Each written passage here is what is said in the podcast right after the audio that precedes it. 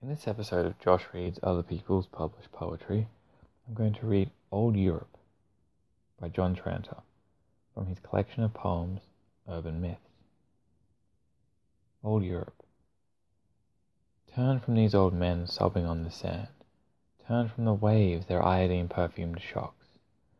In that bowl of hot silence behind the dunes, recall the way their life throws up to havoc and prayer and then we hear the visiting angels rustle down the towpath to the bridge.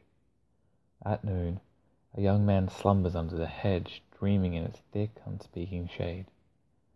Through the afternoon they watch the sun sail over France, and beneath the fiery sky engines roaring, and the sound of tank treads clattering beyond the shoulder of the road.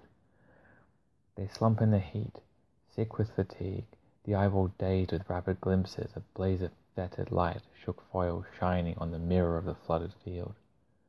Blackbird, dart out from the shattered window, seize your psychic striving with your blue-black feather and your orange eye.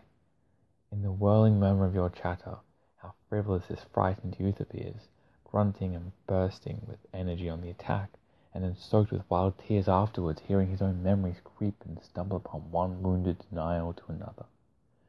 He'll end up sobbing in some veteran's home, slumped on a mattress, his scented spark of life quite quenched. Now the goddess Europa descends on the wrecked and smoking town, and heaps up the abandoned square with cobalt-coloured grapes and purple figs.